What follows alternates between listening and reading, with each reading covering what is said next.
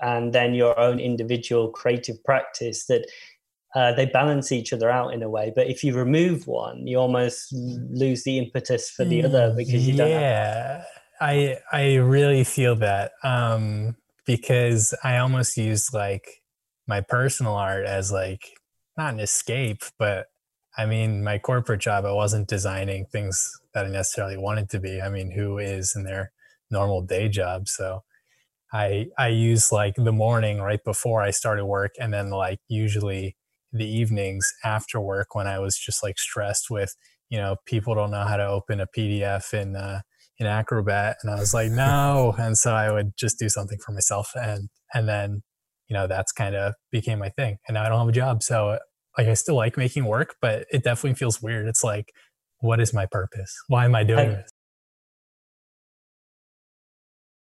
I think we let's pull it back for a second because we we're speaking to a random dude who some people won't be aware of who who you are, what your artwork is.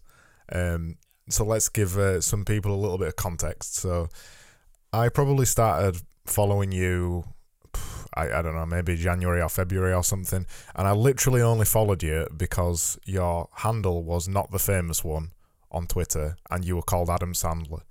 So I, I, I saw that you were called Adam Sandler and then suddenly you start posting all this cool stuff, this kind of cool orb stuff. So you you kind of the orb thing is is yeah. your thing, uh, kind of gradient type work. Um, and, and all this stuff that looks like 3D is actually being made in Illustrator.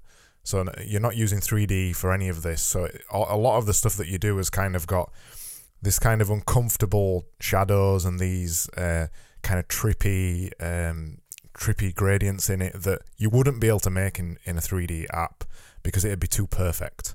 So you're you kind of to an extent, if you were to imagine it, and we'll put some links to your stuff in this as well so people can check it out if you were to imagine it, it's kind of imperfect 3D or human 3D, and it's it just looks really cool. So since I started following you, I think you you maybe I think you might have been about thousand followers or eight hundred followers or something when I started following you. And now, a couple of months later, I'm looking at my screen now. You are at 5861 followers, 5,861. That seems to go up. That seems to go up by about a thousand every day or something at the minute when I'm looking and I can see your top tweet that you pinned, the pinned tweet that you've got on there at the minute has got 500, 508 retweets, 4,000 likes, 54 replies. So that's some of the stuff that you've been doing on there. Um, and that's just a picture of four of your pieces. So pe- uh, people, there's not much else to it. It's just four of your pieces and it's just spread across the internet. So in terms of um, Twitter specifically, you are, as to what the cool kids say, blowing up right now.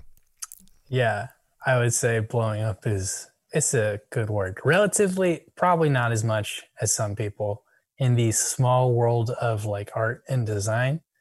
Maybe uh, I'm I'm still not noticed by like a lot of the big names, like you know Mitch Goldstein. Where you at? Where's my follow? I'm still waiting. Um, I still want him to follow me too yeah, he replied to one of my tweets once, so that was cool.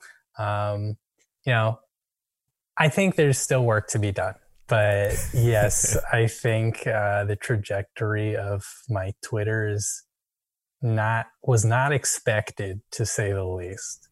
Yeah, I, I think once you've got that ball rolling as well, now you're you're at five, nearly six thousand followers everything that you produce is just going to continue snowballing like that. So you'll be at 10,000, 20,000 soon. Um, and then that popularity will continue exploding. Have you lost the, the security, the financial security as well that came with that job? Um, yes, uh, for uh, the next four months anyway. Um, and, you know, things are very up in the air kind of with every, you know, everywhere. So, like, they said they'll try to get me back as soon as possible that'd be great.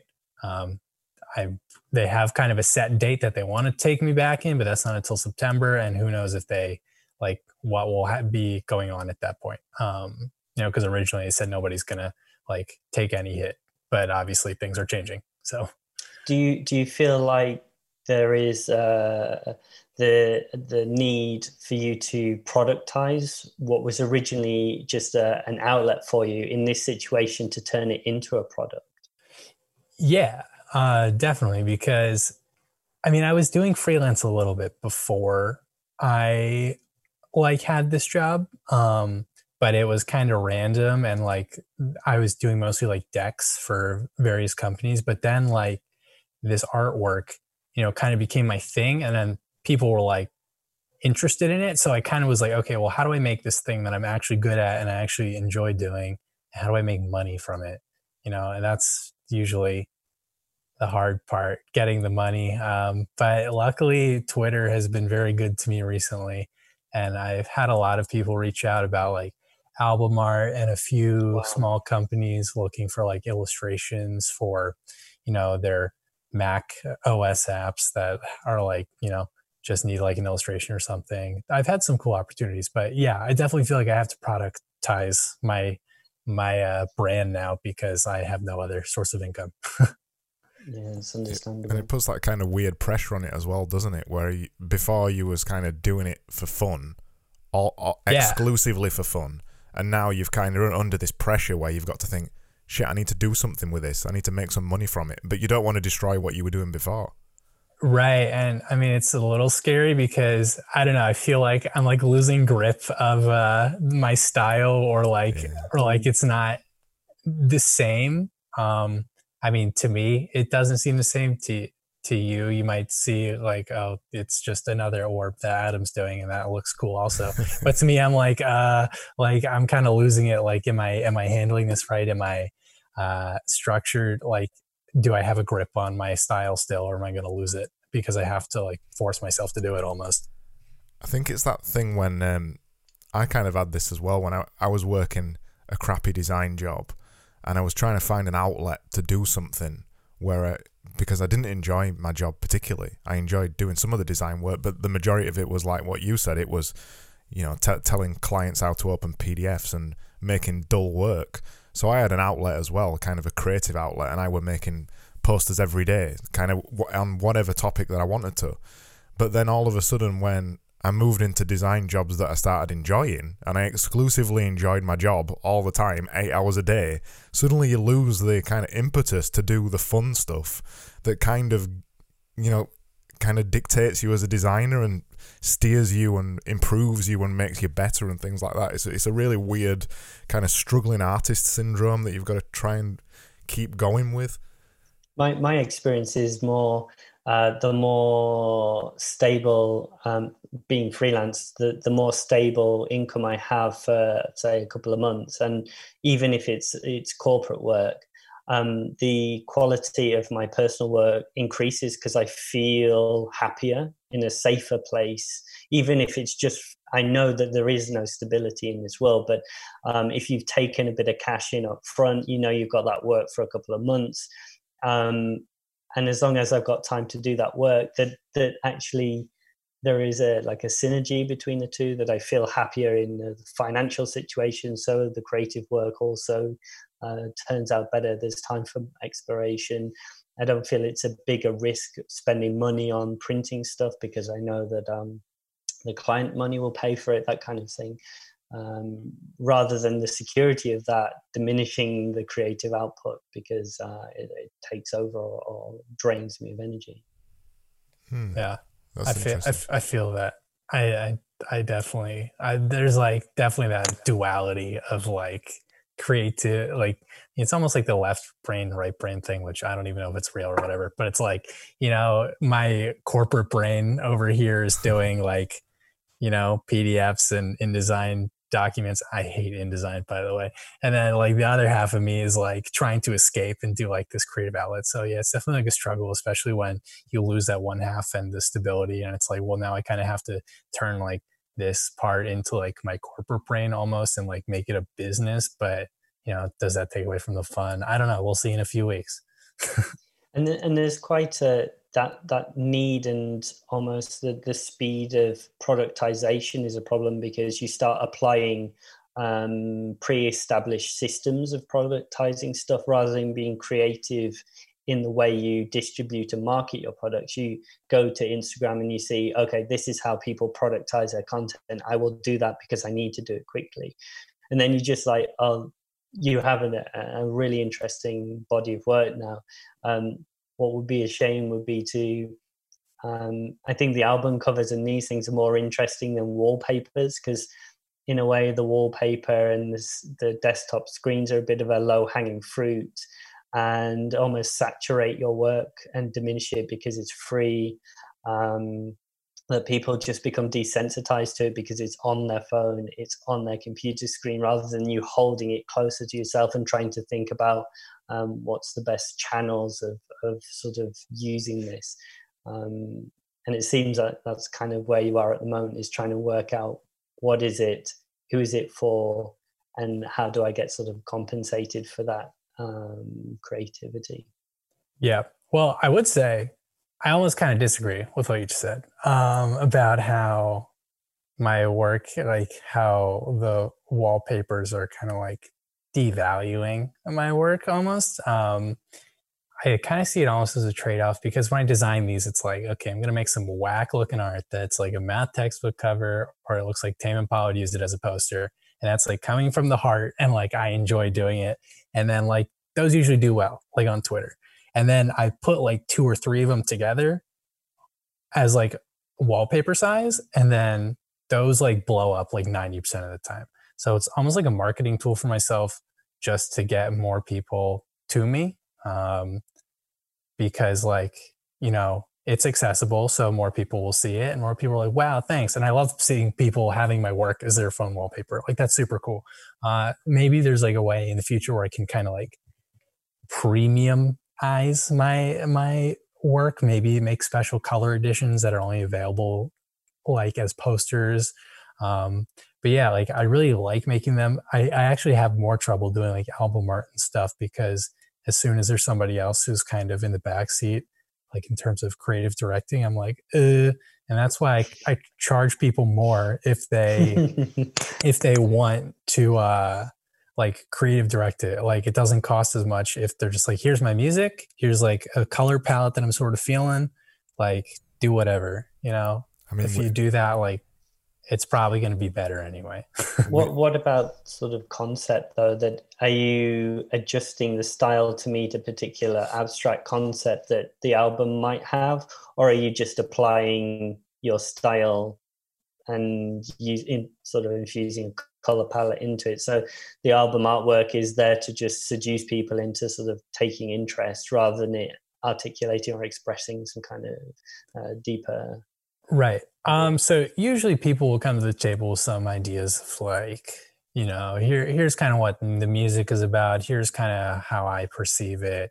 And you know, music conveys like a mood, so it's kind of easy to work from.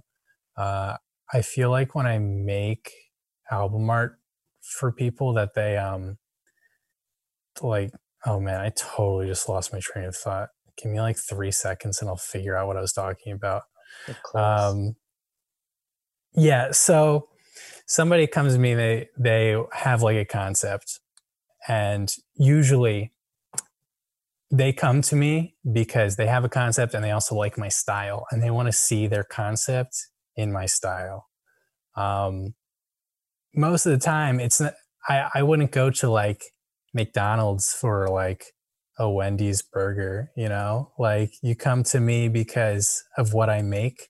Um, and so they like my style and, and the idea of seeing their work as a one-off like a special work in my style really excites them and it excites me too. So that's kind of why i like that's usually how it goes when i create album art. They want what i make not what somebody else makes. So yeah. is there anything um like a, a, an aspirational context for your work to appear in in the future is is album artwork that kind of thing that you always wanted? Or is there something even bigger where you know you have things like WeTransfer when you go onto their sort of uploading files you you have the artworks behind those or a billboard or the bottom of a plane?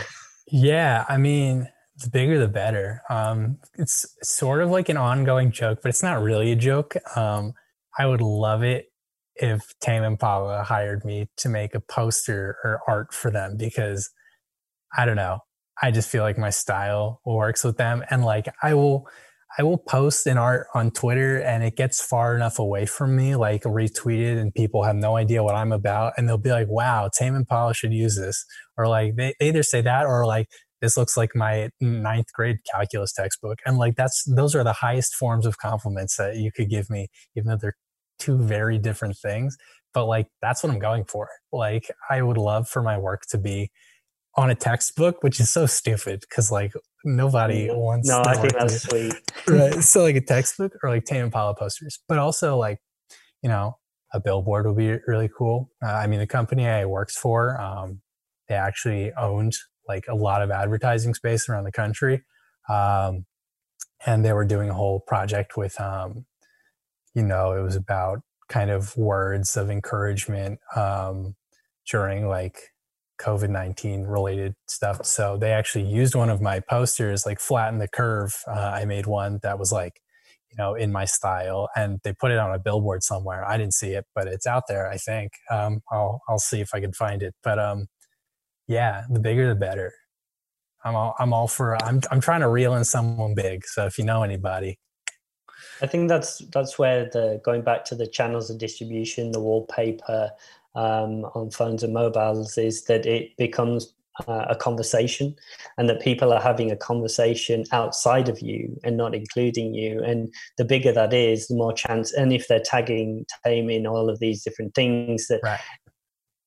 they're going to see it eventually right where it's like we can't ignore this anymore or then right. manager social media managers like okay look it's blowing up we need some of this right i've, I've had okay I've had like two possibilities of some someone of Kevin seeing my work of, of Tame Impala. So this one guy fo- followed me, and Tame Impala follows him. Barack Obama also follows this guy, which I think is very interesting. But that guy follows me. I don't remember his name, and I'm very sorry if you're watching this, but um, I don't know what you do, what your relations with Tame Impala, but please. Um, and then the other guy was somebody who follows me and he wanted a special poster for me. He was like in a really interesting country that I had never heard of. I think it's Andorra, which is apparently between uh, Spain and France. I thought you were going to say I, England then. Yeah, no. Um, and and he was like, he was like, thanks so much for helping me. He's like, by the way, I'm gonna send my tweets to my sister. Um, we're originally from Perth, and and she'll see if she can get it in front of Tame Impala's face. And I was like, sick. So that's that's where I'm currently at. Um, yeah, somebody's think, gonna see it. I think it's. So i am just gonna. It's only a matter yeah. of time. I think. Yeah, yeah. I'm just making enough noise until somebody sees it. So how how do you see? Um, are you playing with a, a degree of uh, nostalgia that there's this sort of uh, cultural uh, feeling at the moment where um, the past is actually a very controlled situation. We know how uh, what 1990 to 2000 looked like. Um, it's not going to change. Um, it's always going to be as we remembered it. And this is really important in a time where we don't know what the future looks like, that we go back.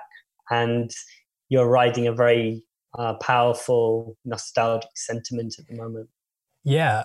I mean, honestly, I hadn't really considered that because I mean, my style to me is reminiscent of, you know, aesthetic choices, aesthetic styles that I enjoy.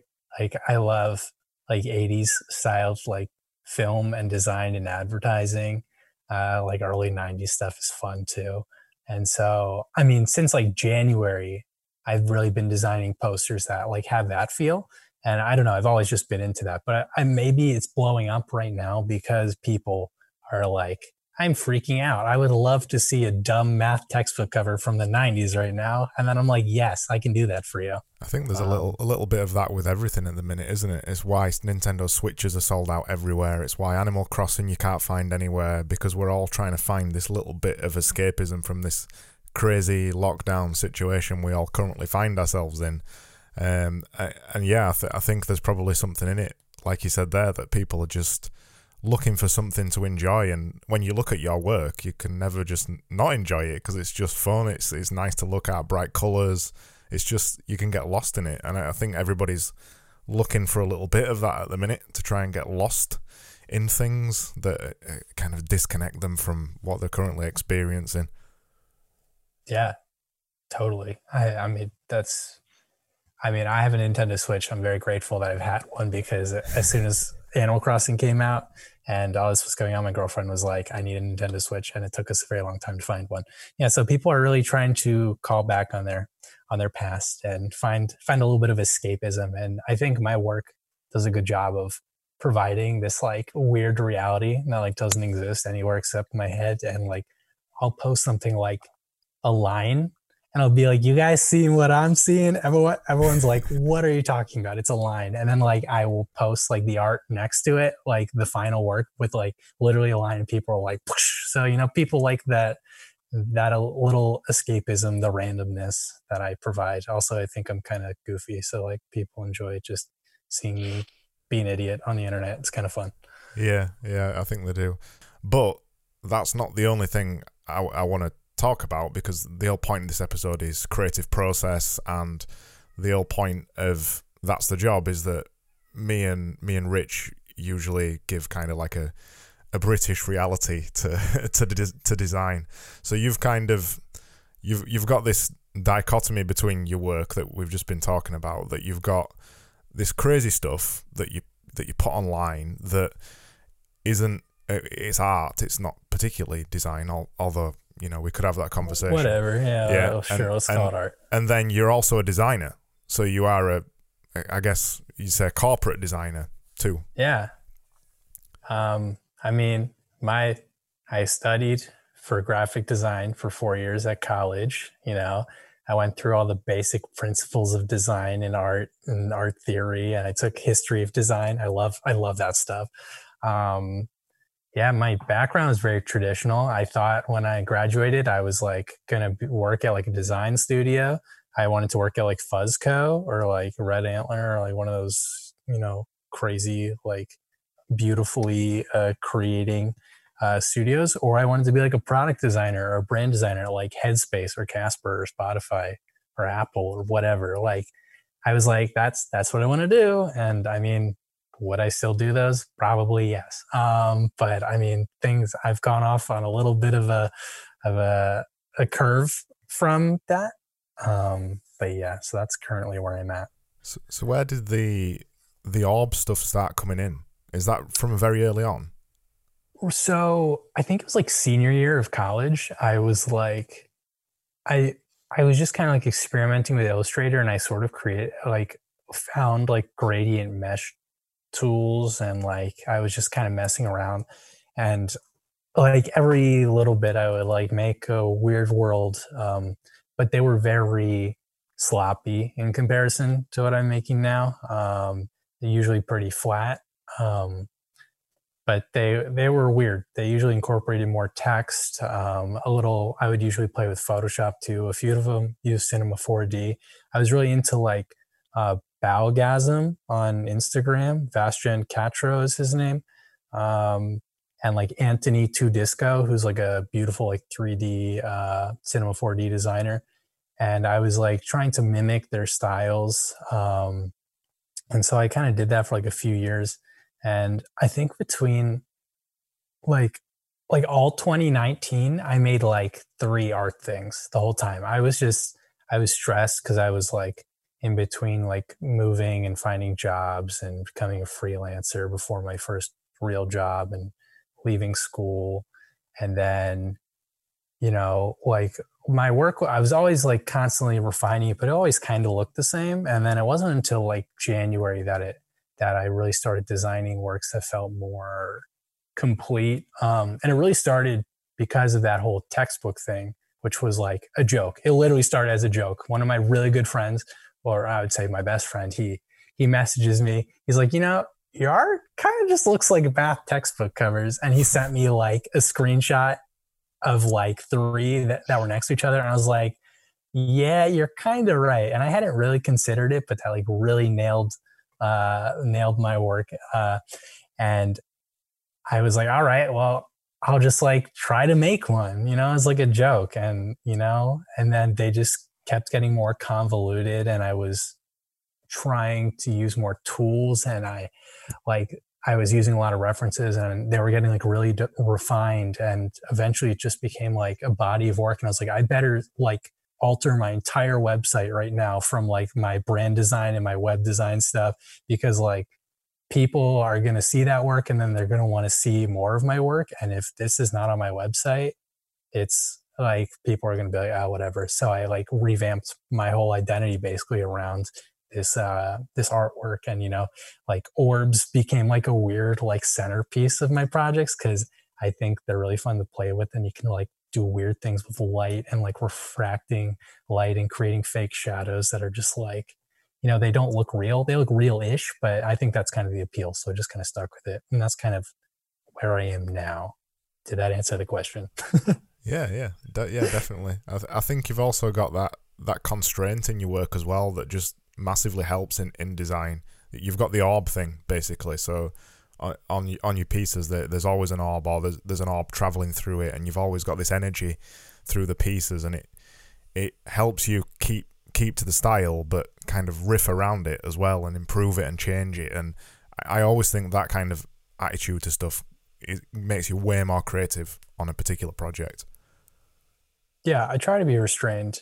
I don't like. I mean, honestly, I'm not like an amazing artist, like fine artist. You know, I did some oil paintings here and there, and like I think they're okay. But you know, if someone told me like draw a person, I'd be like, please God, like, no, like I, I can't really do that. And that's why I kind of stick to like, you know, simple, weird shapes. Like it's a circle, you know, there's a tool for it. You're not going to mess up a circle if it's, if it exists in the, in the illustrator palette. And that's why I do like things with cubes sometimes. And then I just like use the pen tool and I make random shapes. That way, like, you can't tell me my squiggle is wrong because it doesn't have to look like anything. yeah, yeah, that's that's a way to look at it. Just keep making it more and more abstract, so that then it can be anything, and, and no one can right. tell you it's wrong. You know, people are like, "Is that a pomegranate seed?" And I'm like, "Do you want it to be a pomegranate seed?" Like, sure, that's it's cool with me. Like, I'm, it's whatever you want it to be. So, so in terms of kind of creative process, I look at your stuff now, and it's amazing, and I'm thinking I don't see how that could get any better. In you know, in terms of me looking at it, what what are you kind of doing now to advance your creative process or change it? Are you trying to get faster and make more, or slower and make less, or? Well, okay, those like four that I that are like my pin tweet. I feel like are the best ones I've ever made. And I look at those two and I'm like, how am I going to do better than that? You know? Um, and honestly, I mean, this this all is just like random. You know, I sit down and I'm like, okay, I'm gonna make a poster, and I like sit there and my mind is blank a lot of the times, and I'm just like, okay, maybe I'll just draw like a like a horizon and maybe like a circle, and then I just kind of like see what happens. But those ones that I created, like I did not have like I have no direction. So I feel like whether it's going to be a hit or a miss is really just dependent on if my brain feels like making a hit or a miss in that day. So I mean, this is probably bad advice for for whoever's listening to this and like establishing a solid creative process. But I mean, I guess the one consistent thing I'm doing is I'm just making work and then I share it. I always share it. Like even if I'm like, this is not the best thing I've ever made, um, I'm still learning from it, and other people probably can too. And sometimes people get inspired to make their own work. Um, someone like just before this tweeted at me, they're like, "Been so inspired with your work," and then they they make something similar, which I think is like really cool to see that I'm inspiring other people to make work that they normally wouldn't. So. I think that's really important. Is this um, open process uh, where it's an invitation for people to see um, a very uh, a person that is vulnerable and knows that um, not every piece is as good as they want it to be. And you're saying to other people look it's actually doing is better than just thinking about doing. And by sharing it you create a kind of uh, agency. Uh, whereas the other side is this mythologizing process where uh, someone posts this perfect case study online and it looks like magic and uh, that's very frightening for a young designer to see where they see something uh, that to them seems perfect. Um, I, I, would love to see more in terms of process from uh, these very uh, large characters in design rather than them saying, here's this perfect bound book. Uh, yeah.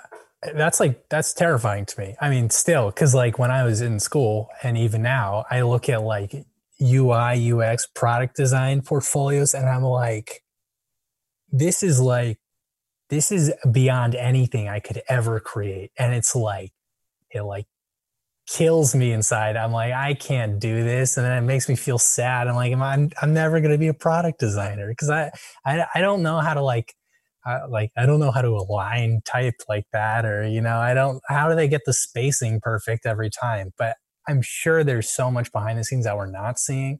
So that's, that's probably like you know, if they brought it to light, it would make me feel a little better. And that's why I feel like I don't feel uncomfortable sharing my work that I'm like, this is okay. Like, or this is literally, this is a circle and then like a horizon and shadow. You know, the rest is just kind of like, you know, playing with it. And I share those failures or, you know, some people consider them successes because they're like, wow, that's something cool. And I'm like, you can do it too. You know, I don't, I don't want people to be afraid to create art. And how involved are you um, when you see other people's work? If you see a young designer or illustrator and um, perhaps they're not quite there yet, are you very engaged in helping other people and saying, because I, I find it very difficult to, I get a lot of people from Logo Archive asking me, what do you think of this logo? What do you think of this logo? And it's hard for me to i don't know how to frame that conversation uh, in my mind i'm thinking there's there's no design craft here there's no idea here but i don't know how to talk to young designers are you quite good with with uh, talking um, designers and helping them yeah well i feel like in in school um i I felt like I was always a presence that people could come to if they wanted to talk about their design and like get feedback. And, you know, if somebody, I mean, I really haven't had people who have like messaged me and been like, can you look at my work? Uh, can you tell me what you think? Um, obviously, you kind of have to uh, do a little bit of research first, understand who you're talking to before you're like, this is bad. I mean, I would never say that anyway, but I mean, I think it's always good to go in and and kind of ask some questions before you can even give a response. You know, who are you designing this for, or like, or like what inspired you to make this, and then you can kind of frame your response around the answers they give to those questions and say like, I think this does a really good job of conveying uh, the mood you're going for. Like, it feels very dark. I I, I feel like I, I feel alone when I look at this art, or like it makes me feel a certain way, um, rather than giving them constructive advice. But that's kind of hard when you're a designer and you ask specifically for constructive advice. And if you do that, then I guess you just give it to them. They say, Well, what do you think of this logo? You can be like, Well, the line weight feels a little weird, or, you know, it, I think it's easy to frame criticism without shattering a person's heart and I try to do that whenever possible because I don't want to hurt anyone's feelings, but I don't want to lie to people also. Because it's definitely, as as Craig mentioned, you are to some degree blowing up on on uh, Twitter, uh, but the the come there's a responsibility that comes with that kind of thing that people start to see you as a, um, an authority, I suppose, um, that they they would like um, uh, to to engage with someone with that kind of profile or that visibility. Um, how are you sort of managing that visibility where you didn't have it before and now before you were posting things and you were saying you weren't 100% happy but you would have like 800 people now you have nearly 6000 it's a very visible uh, process yeah um, I, th- I think it is weird. I'm still like trying to get used to people who are like messaging me. Like, I mean, I get a lot more messages than I did before. You know, I get a lot more likes and like interaction on my tweets. Um, it is, it's weird. I, I mean, I'm still trying to navigate that world. Um, like it's, it's, I feel, I feel a panic attack coming thinking about the idea of like, of all of these people following me and seeing me as an authority figure. Because to me, I'm just like a dude who's like currently in Maine uh, because I'm like relocated because of the coronavirus. You know, I'm hanging out with my girlfriend and her family. We go on walks around the local summer camp uh, along the lake with her dog. And, you know, I really like playing video games. Like, to me, I'm still not like a figure that people should feel like like I feel like my word should not be above anyone else's. I'm just making art. Um, and if you like my art, great, follow me. But I feel like every everyone's should take whatever I say with a grain of salt. Usually, I'm I'm kind of like I'm not a joke on the internet, but like I am very lighthearted. I don't want to. Uh, I I try not to like fight people about like you know the newest redesigns and stuff because um, that's a big thing on design twitter. What's up design twitter? Please don't poach me. Uh, now so i mean i'm still getting used to it.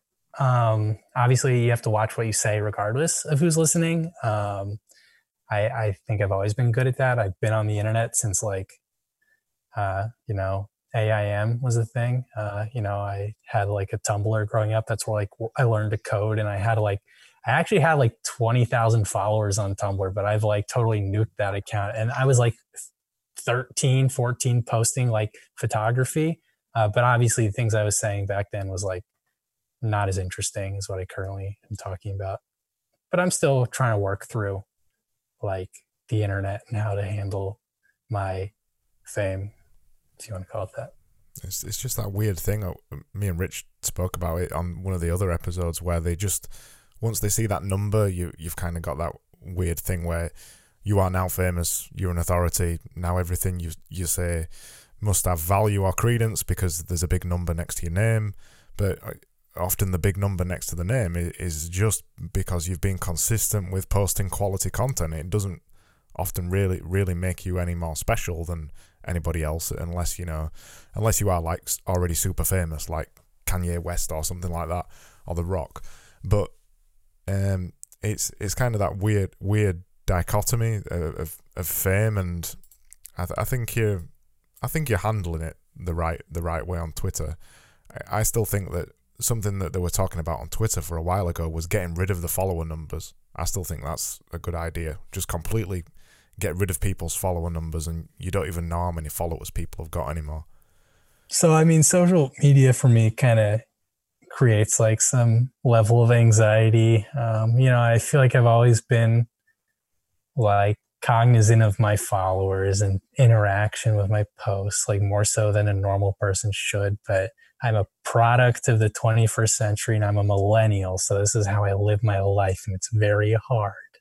Um, but, but, um, yeah, I, I feel like to some degree it'd be good um, because then you know everyone's on a level playing field. But at the same time, it's like it's almost like if you have more followers, then I guess you're worth worth following. You know, now that's kind of how I see myself now that I have more followers. Well, I guess I'm worth following, and you should follow me because I have all the followers I have. But uh, yeah, it's it's a weird situation.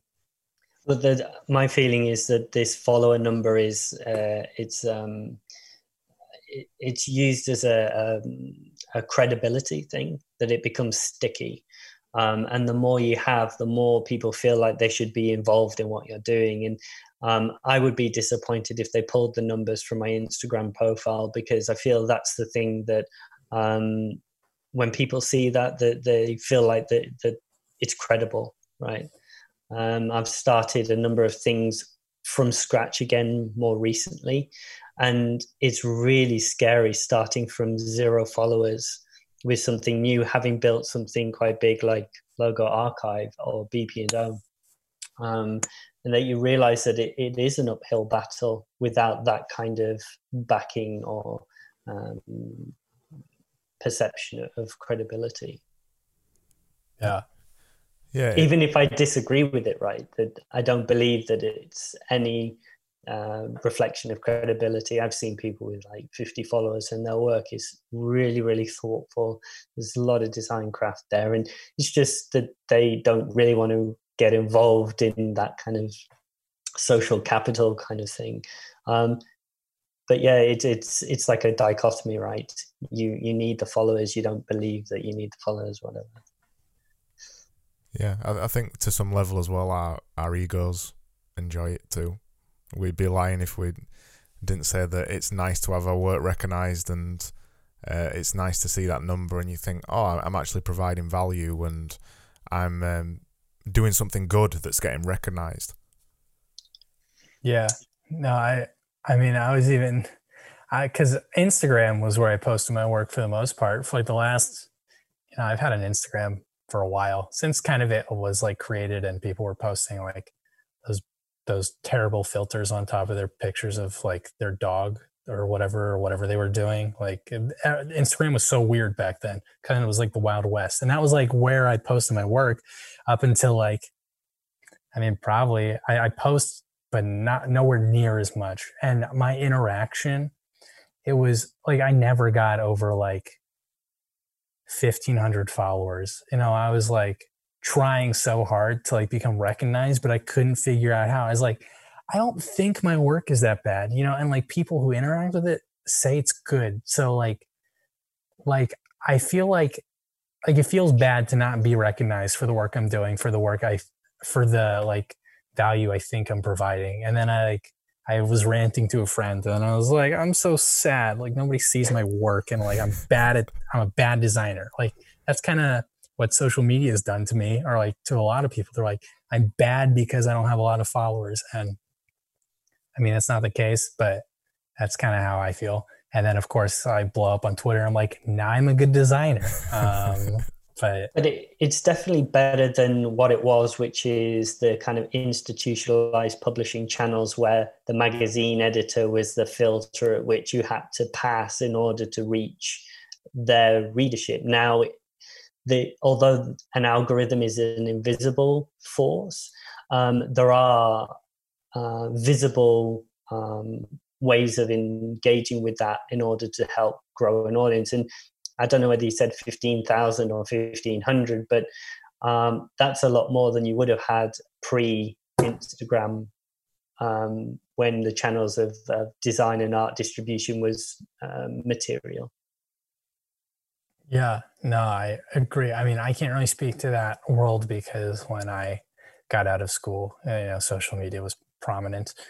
Um, but yeah, it's it's a real thing. That algorithm it, so, something changed honestly within the last you know three or four years that made it like just really hard for capital it's, yeah it's, it's always capital right um, so i mean i'm not paying money to promote my work on social media.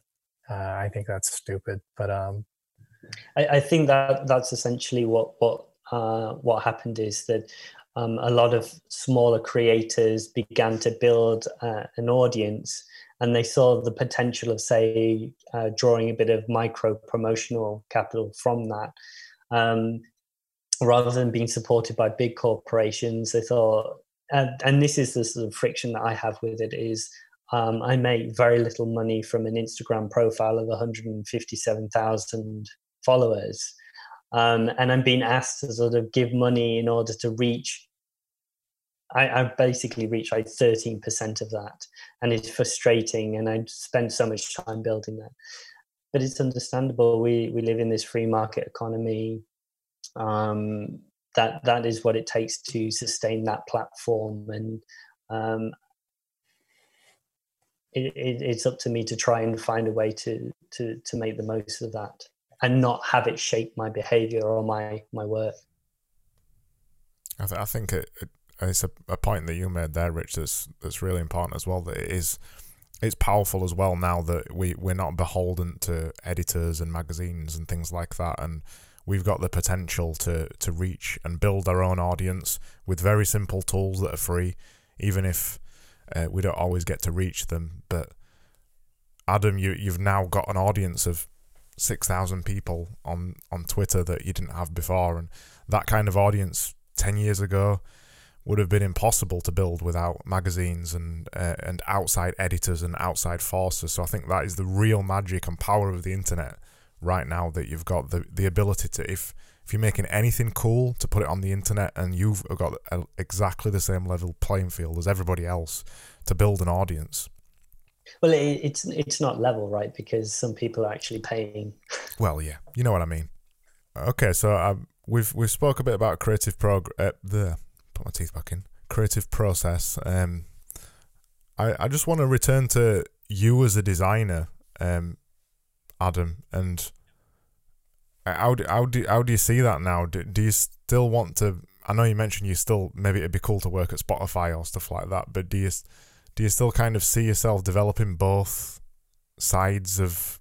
Do you want to be an artist or do you want to be a designer or do you kind of not sure where that's going to go? Yeah, that's a that's a tough intersection. Like I say, like I I feel like I don't I feel like I don't have to choose. So I you know like especially now because I mean, the only it's funny. I posted one of my works one time on the graphic design subreddit and it was taken down. And I was like, why is it taken down? And he's like, because there's no text on it. And I was like, so that makes it graphic design. So if I throw this back up with text on it, now it's graphic design. So, like, you know, I'm an artist. And as soon as I put on that title on it somewhere, then it becomes graphic design. Um, no, but like, I think being a graphic designer is kind of taking you know art or whatever and then you know styling it a little more. Um, so like i think when i create a poster whatever that's art. But if i do anything else with it it's sort of graphic design you know? What if i actually mock- mocked it up on a textbook and i like added like text and like a barcode or something funny or like a publisher you know? Is that graphic design? Maybe um, but i don't think i have to choose between one or the other. But i would still love to you know work on brands and you know develop identities for other companies as much as I like doing you know art uh, yeah, I think that's that's the power of design as well. Once you're a designer, you can apply it to so many other areas. It's not kind of an exclusive skill as such that you that you need to do. Have you kind of ever had any kind of art projects or anything, Rich? You ever done anything like um, what Adam does? So I, I feel like I am engaged in some form of art practice across all of the things I do. So BPNO seems like that it's about um, the individual projects I write about, but actually it's an expression of my own liberal worldview. That what I'm looking at is not just the individual posts, but the relationship between different posts. So you can understand something about my worldview if you read from the original post in 2011 to the latest post that I am expressing something of myself in that. And the same goes for the Logo Archive project by having the zine. Although I'm sharing um, like a historical portion, that there's always a, a written component in which I'm sharing a particular worldview or I'm proposing a worldview. So although it's not in in a sense uh, an obvious expression of art. It very much is and that's kind of how i see all of my activities is that i'm sharing a point of view with people and i'm asking them what do you think and would you like to respond to that? And uh, that kind of thing. It's just wrapped up within the frame of what people might understand as, as graphic design. Mm, I think you're you're also working across different mediums as well. I think there's a lot a lot of you know, you, you work in words on BPNO and in, in Logo Archive. There's kind of the collation thing and the research thing, as well as the zine thing. And I think there's a lot of power as a, for a designer to learn more about other things about design by actually applying those skills across different kind of mediums that sometimes we don't always explore. Yeah, and I think typology can be quite a restrictive thing. That if you have to apply a name to something or to your practice, um, that is ideal in terms of um, client services that people want to know in uh, layman's terms what it is that you provide and uh, using terms like graphic design graphic artist are useful as a way to sell um, your services but it's not something you want to use to define um, who you are and then what it what it is you want to achieve and how you go about expressing that particular sort of point of view. Um, I only try to, to use I only use graphic design or corporate identity design as a way to sell services. It's, it doesn't define who I am. With the the logo archive stuff, do you kind of approach it as a a daily project or a weekly project or anything? How do you know what I mean? Do you set a time, set aside some time every day to work on that, or how do you see no, that? Um, I'm quite different in that I see a lot of people and they use all of these um, management software and they have like a very clear process and um, daily routine. I'm hugely instinctual. Uh, it's now I want to do this, now I want to do that. It, it's like I never know what I'm going to do the next day. It's just whatever I feel like doing. If I have a client deadline, of course, you you, you got to focus on on doing that. But um, sometimes I can get lost three or four hours trying to correct a, a mistake that I made on BP and O in in the code, and I don't know what to do with it. And I feel really bad about that, you know, losing four hours. But um, it's just instinct. I do whatever I feel like doing next, uh, unless I have to do something. Okay, I, I think that's that's actually one of the reasons why I, I wanted to speak to Adam, and particularly why I, I zoomed him last week because you've got the the 180 second art thing, which we mentioned yeah. briefly at the beginning, where you kind of do them every day or every couple of days, and you kind of do that to warm up and things, and that's that's uh, often how I see things as well. I, I have a little little bit of a a project or something I do every day to kind of warm up creatively, kind of something that's got specific restraints or whatever. And it's been various things throughout my career. Um, and I think it's a, a really interesting way to to improve and to kind of explore things to just sit there it's particularly 180 seconds as well. Jesus you just go right i'm going to set a timer for 180 seconds and i'm going to see what's what's going to happen in in that. It's just a crazy a crazy restraint. Yeah i uh i don't know why we started with the t- with the time restraint. It was something my coworker and i like started doing. We are like like just wanted to do some sort of warm up like what if we had like some sort of like art theme like you know, that we work from every day or in the morning. And I'm like, well, like we have a lot of work to do already. Like that could take like an hour. And like, I don't, I don't, I, I can't, I can't take an hour to do some fun personal thing like I would love to, but like we have other stuff to do. I was like, well, what if we just like only gave ourselves three minutes to make an artwork?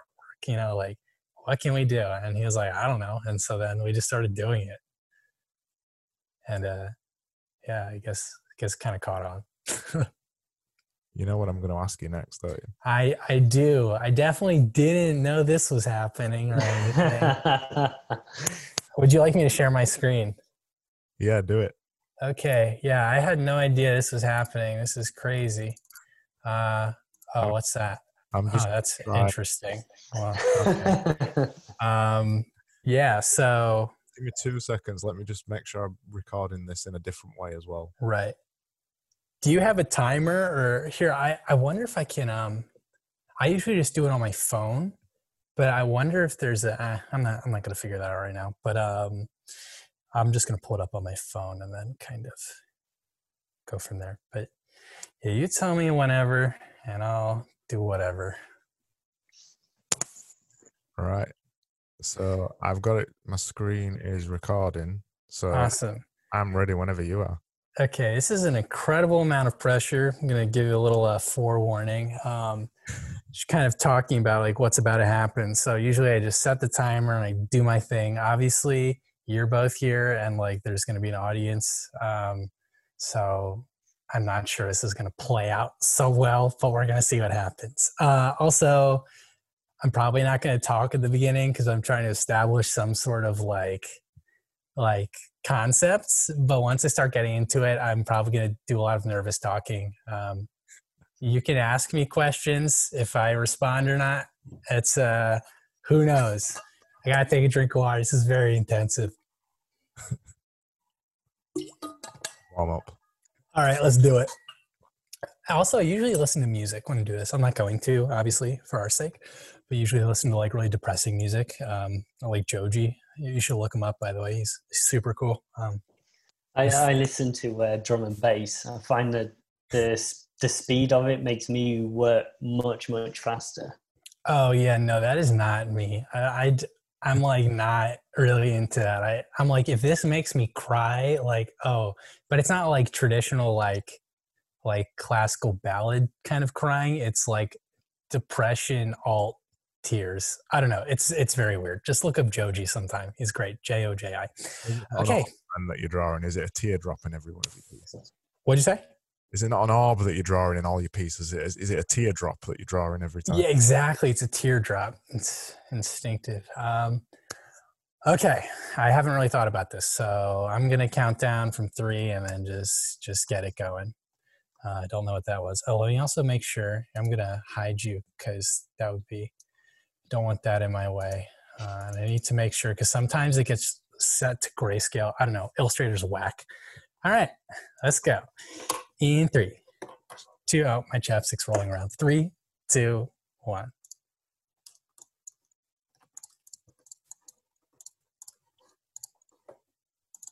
Oh man, my hands are really shaking around. This is wild. Super crazy.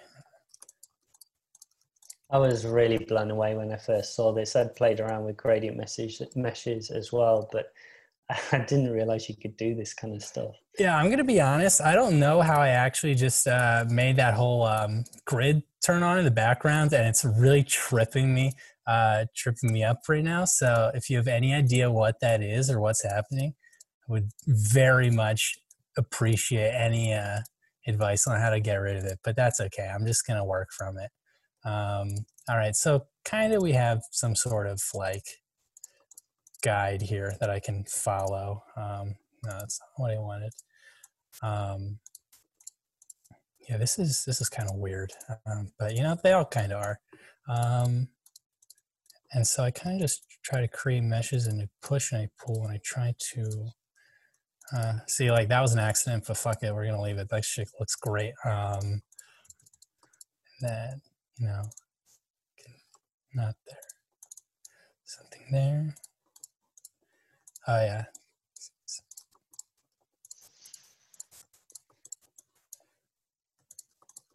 Do you ever use the blend tool to blend shapes, so smooth transitions rather than? Oh no, never. I'm sure that would be a great idea if I did it, but I don't. Um, yeah, this one is not looking like what I normally do, which is great. You know, it's good to be um, agile and multifaceted, right? Um, you know, this could use like a little bit of a backdrop type thing. Uh,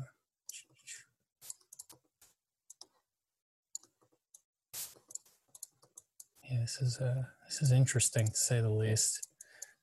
Um, oh, sometimes no, I'm not not going to share that. Not going to share that uh, method. That's a little too hardcore. Don't want to do that right now. It could really trip me up. Um, and this is all still mathematics, right? This can scale up to 100 meters if you want. Yeah, this is this is just Illustrator, being Illustrator. So like, um, yeah, there's really no. Uh, Have you ever found the computers slow down? Is is this ever?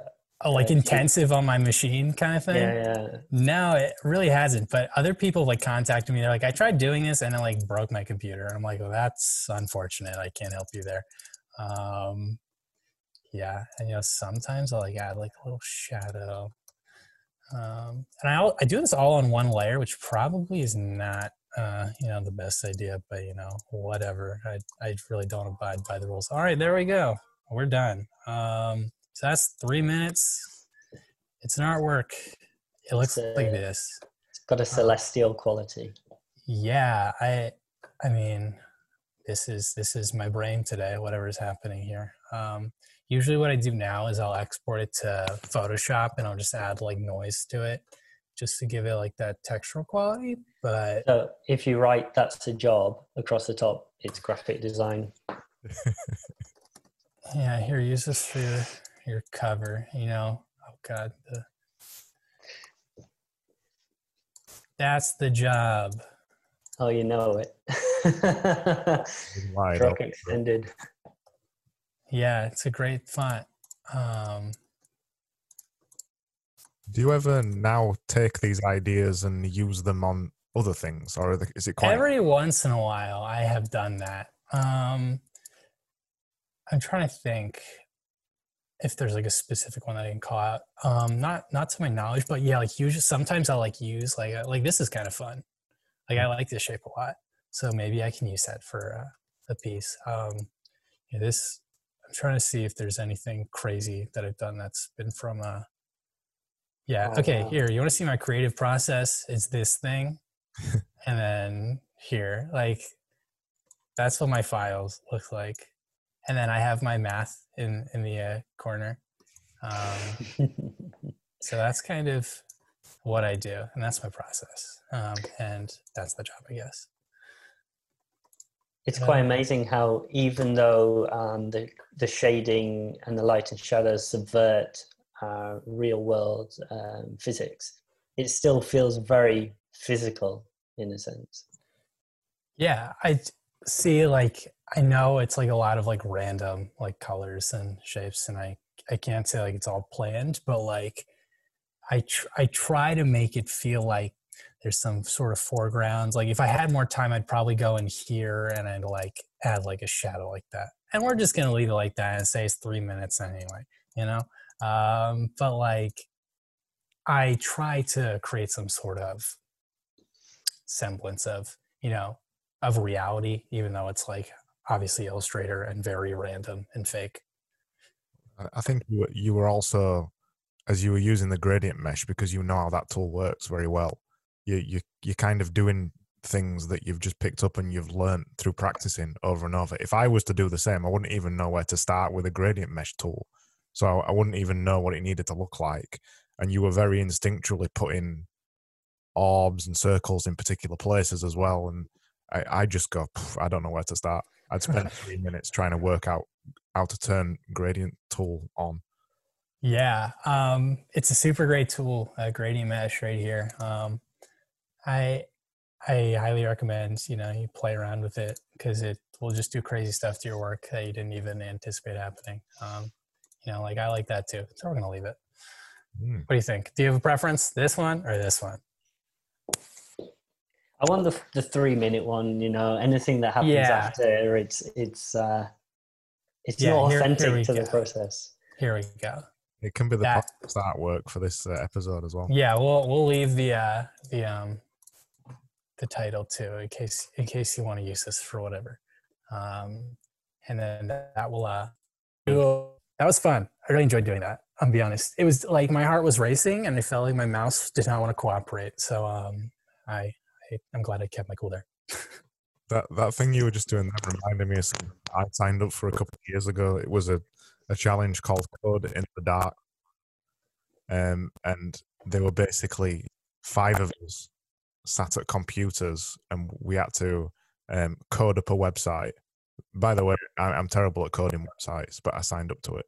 Um, and you had to basically write all the markup for a website, and you had, I think it was 10 minutes or 15 minutes, and you couldn't see the result of what you were making, but everybody in front of you could.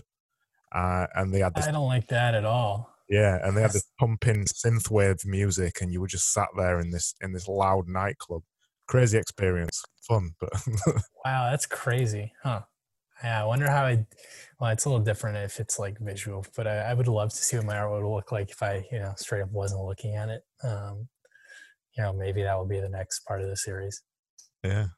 180 second art blind edition. Yeah, I, th- I think it's it's it's a really cool really cool method to just do that and just kind of flush out anything that you're working on and then just move on to something else. And you might actually find some cool ideas that you can apply to other things. It's it's really interesting. I'm definitely going to try it out in some way. No that was fantastic. It was really amazing to see you uh, do that challenge. And it was really inspiring for me. I i do give myself a, sometimes a set period of time but I could do with doing something quicker like that. And the gradient mesh tool, I did use it for a client project um, couple of weeks ago, but I didn't really go very much further into it. So I'm definitely going to give that a try a bit more. Um, so thank you for showing that and inspiring me. Yeah. Also, like, it's only three minutes. So, you know, it can kind of just be like random. It doesn't have to be amazing. It's probably not going to be. It's only three minutes. Like, what can you really do in three minutes? So you can just you know make something random be like okay that was fun interesting i learned something new and then you go on with your day you know there's no like huge commitment because it's only 180 seconds and you probably we're just going to use that time to do work anyway. And why do work when you can do just do something not work? And that's probably why I got fired. Um, I think that's it's also really good for um, uh, people transitioning from uh, education to design practices. That uh, design students, when when they come in for internships, they're uh, a little bit slower, a little bit methodical, and you want to loosen them up and say, look, we don't care about how it looks. What we want is like 15 ideas on the page. You've got a couple of hours to do it. That's what we're hiring you for is this capacity for ideation, exactly. uh, not not your design craft. We know you'll get that eventually. Yeah. I had a few professors in college who really, you know, applauded like creativity, trying something new. Uh, it was more about the process than the result. Obviously, it's a little weird because when you're in school, you're like throughout the years, it's kind of expected that your work is going to become like it's the final that matters, like the final project. But some teachers like it was like it's okay if the outcome isn't what you're expecting because it's really about how you got there and did you learn anything along the way like is there are there tools other processes you can use that uh, in another project even though you didn't end up in the in the um, with the result you wanted so you know i think it's important just to design with um you know with that in mind it's okay to not be okay with how your your projects end up yeah yeah, definitely. That's a good way to end it. Have you uh, have you got anything you want to finish on? Do you want to plug anything? Do you want to say what your website is or your Twitter or anything? We'll um, yeah, sure. So I am Adam Sandler. I am not the famous one. Um, yes, Adam Sandler is my real name. It's not like a pseudonym or anything. That's literally my parents don't hate me. Um, like it was not on purpose. Uh, he wasn't that famous. Um, I do have one question that somebody asked me uh, on my Twitter when I retweeted your thing. Um, should should I answer that? Yeah. Uh, it's a really simple question and, and random. Uh, how how do you get the beautiful palette of colors that you use? Um, and to that I say, just use whatever is the most saturated color, and then combine it with more saturated colors, and that's that's all there is to it. Contrast is good. So like I usually do something that's like blue and orange or blue and pink, um, just really bright, really obnoxious. And then when you're done, put it in Photoshop and then mess with it even more. And then you'll get yourself some nice saturated colors that will be beautiful. That's all I got.